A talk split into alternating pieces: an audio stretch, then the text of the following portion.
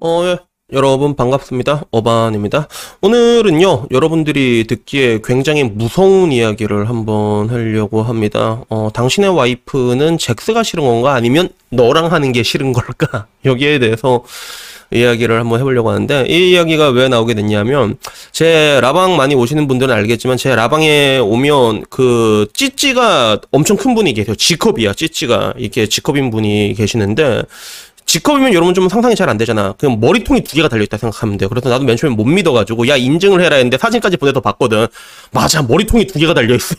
근데, 그 아지매랑 저랑 좀 논쟁을 많이 해요. 그래서 논쟁도 아니야. 거의 싸움 수준이란 말이야. 그래서 나한테도 면박 오질라기 듣고 근데도 좀 특이한 점은 그렇게 꾸역꾸역 면박을 들으면 보통 여자들은 안 오거든. 근데 그 아지매는 계속 꾸역꾸역 온단 말이야. 근데 그 중에 한 번 화두가 됐던 게 이 잭스에 관한 부분이었어요. 그래서 그 자기 주변에는 여잔데 잭스를 싫어하는 사람들이 너무 많다라고 얘기를 하는 거야. 근데 나는 여기에 대해서 이게 의문을 제기했지. 왜?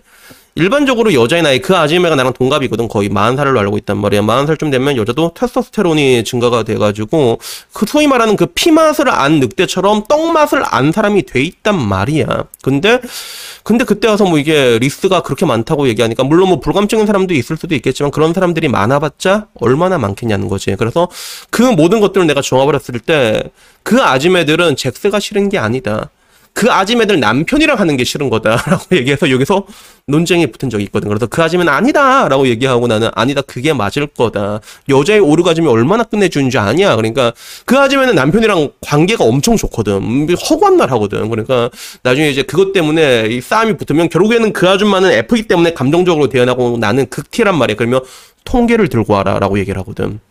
모 개수를 보자라고 얘기했는데 결국에 이제 거기서 이제 일단락이 되는데 근데 이 이야기가 끝나고 나서 나도, 나도 곰곰이 한번 생각을 해봤단 말이야. 그 정말로 내 주변에서도 섹스리스 부부들이 많, 많긴 많아. 리스 부부들이 진짜 많아 한국이. 근데 진짜 그게 뭐라고 얘기할까? 그 여자가 일방적으로 관계를 싫어하는 걸까 할 때 그건 아니거든. 그 남편이랑 하기 싫어하는 거란 말이야. 그래서 내가 나름대로 이제 그 이유와 원인에 대해서 추적을 하기 시작하고 굉장히 놀라운 결과를 도출해내게 된 거예요. 그래서 우선 한국이라는 나라는 여러분들이 알다시피 전 세계 최고의 리스 국가라고 보시면 됩니다. 그래서 이거 리스로 찾아보면 진짜 많은 자료가 있거든. 뭐 3명 중에 1명이 리스다. 그리고 아시아에서 성생활 만족도가 13개국 중 12위다. 뭐 세계 최저다라는 것도 있고 어뭐 17개 중 10, 뭐 18개 국가 중 17이다 이런 것도 있는데 내가 가장 의아했던 거는 가장 언빌리버블 했던 거는 아시아 13개 국가 중 12위라고 했단 말이야. 아시아 13개 국가면 정해져 있어. 동북아랑 동남아 정해져 있잖아. 어, 동북아는 뭐 이제 뭐 한국, 중국, 일본이 있을 것이고 그리고 동남아 하면 아세안 국가라고 해 가지고 뭐 이제 태국, 말레이시아, 인도네시아, 뭐 비엔남, 뭐 미얀마, 캄보디아 이런 식으로 뭐 있을 거 아니야.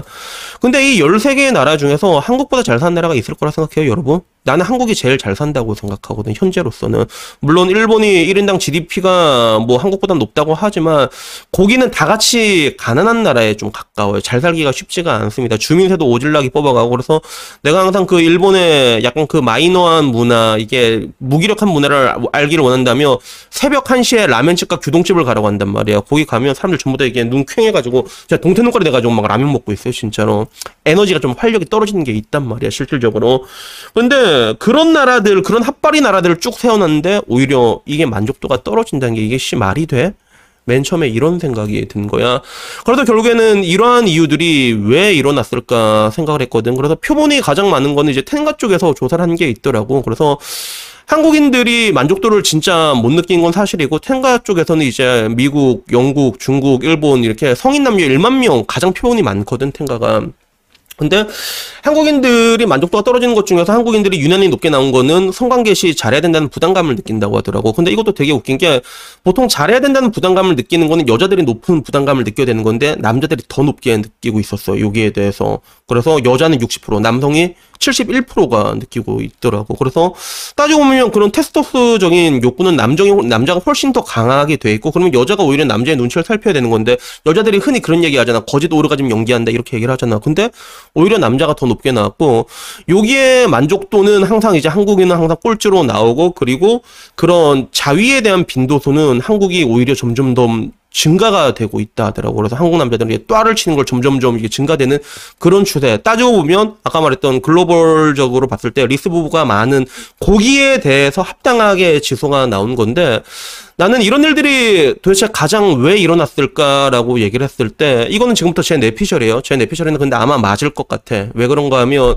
나는 항상 그런 인간의 본성에 입각해가지고 이렇게 내 나름대로 이제 45만 개의 미래를 뚜루루루 보는데 실제로 맞는 경우가 되게 많거든. 나의 뇌피셜이.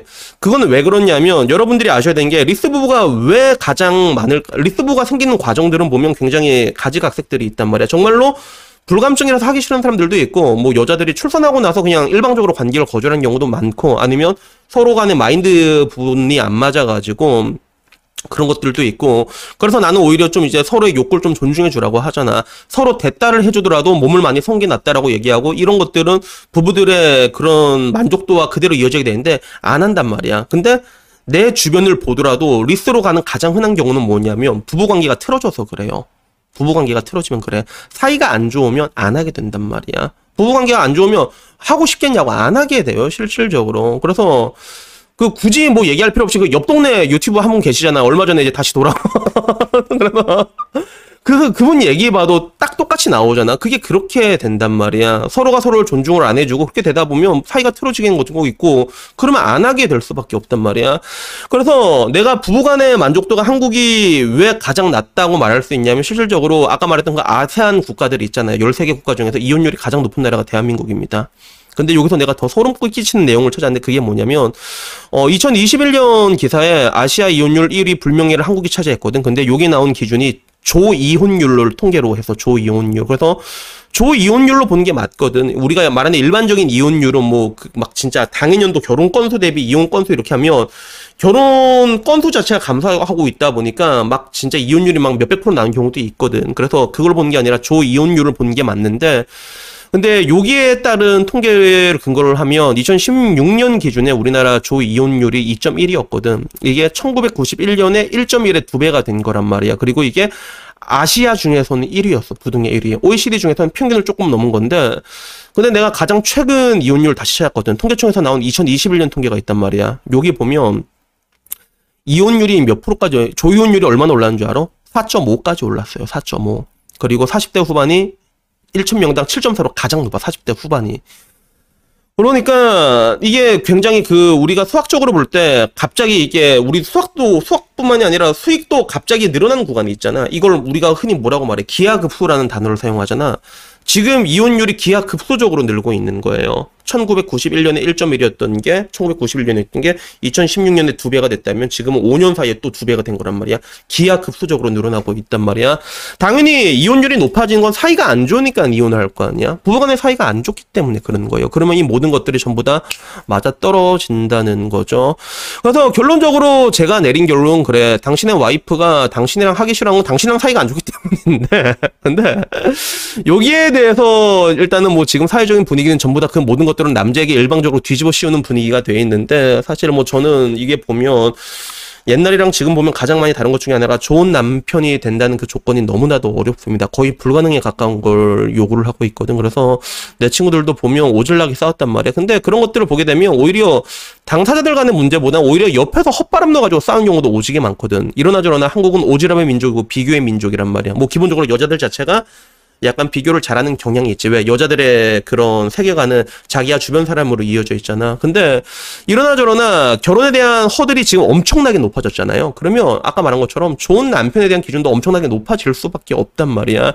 결국엔 이것 때문에 관계가 가장 많이 쉽게 악화된 게 아닐까라고밖에 생각을 할 수밖에 없는 거죠. 그래서 결론적으로 내가 항상 말한 것처럼 뭐 지금 대한민국은 뭔가 어떻게 협의점을 찾아내야 되는 건데 여기에 대한 협의점이 나오려면 내가 늘상 말한 대로 정말로 빅쇼트 한번 터져가지고 지금 진행 중에 있지만 진짜 개박살 나고 난 다음에 그 다음에 이제 사회적인 합의가 이루어지면 조금 나아지지 않을까라고 생각하는데 근데 문제는 어, 그래봤자, 지금 와서 그래봤자 무슨 의미가 있냐는 거지. 일단은 나는 엿된 거야. 나는 엿된 거고, 올해, 올해 40살인 어머니는 엿된 거고, 그런 거지. 그래서 내가 항상 하는 얘기가 좋은 사람이 돼서 좋은 여자를 만나라고 하잖아요. 근데 이것조차도 굉장히 녹록치가 않은 부분들이 있죠. 왜 세상을 구성하는 절대 다수의 사람들은 평범하니까. 그래서 그런 부분들이 있더라고. 그래서 결론적으로 내가 내린 결론은 그래요. 어, 당신의 와이프는 어, 잭스가 싫은 게 아니라 니랑 하는 게 싫을 확률이 되게 높고 왜 니랑 하는 게 싫냐면 어, 여러분과 사이가 좋지 않을 확률이 가장 높아서 그렇다는 그런 결론을 내리게 됐습니다. 그래서 여튼간에 뭐 오늘 이야기는요, 어, 여기까지고요. 항상 이럴 때일수록 제가 누누이 강조하는 게 그 이런 시기일수록 정말로 이제 사랑의 가치가 되게 부럽다고 느낄 때가 많아. 나도 내 친구들을 보면 잘 사는 애들이 간간히 있거든. 근데 그런 애들을 보게 되면 부러움이 드는 건 어쩔 수가 없는 것 같습니다. 그래서 여튼간에 여러분들에게 늘상 말하는 게 내가 항상 그러잖아. 부정적인 건 하등 쓸모가 없다고. 그러니까 좋은 생각, 예쁜 생각 이런 거 많이 해가지고 좋은 사람 돼서 좋은 여자를 만나라라는 그런 말씀으로 오늘 영상을 마치도록 하겠습니다. 여튼 뭐 오늘 이야기 여기까지고요. 다음엔 좀더 좋은 이야기로 찾아뵙도록 하겠습니다. 이상입니다. 감사합니다.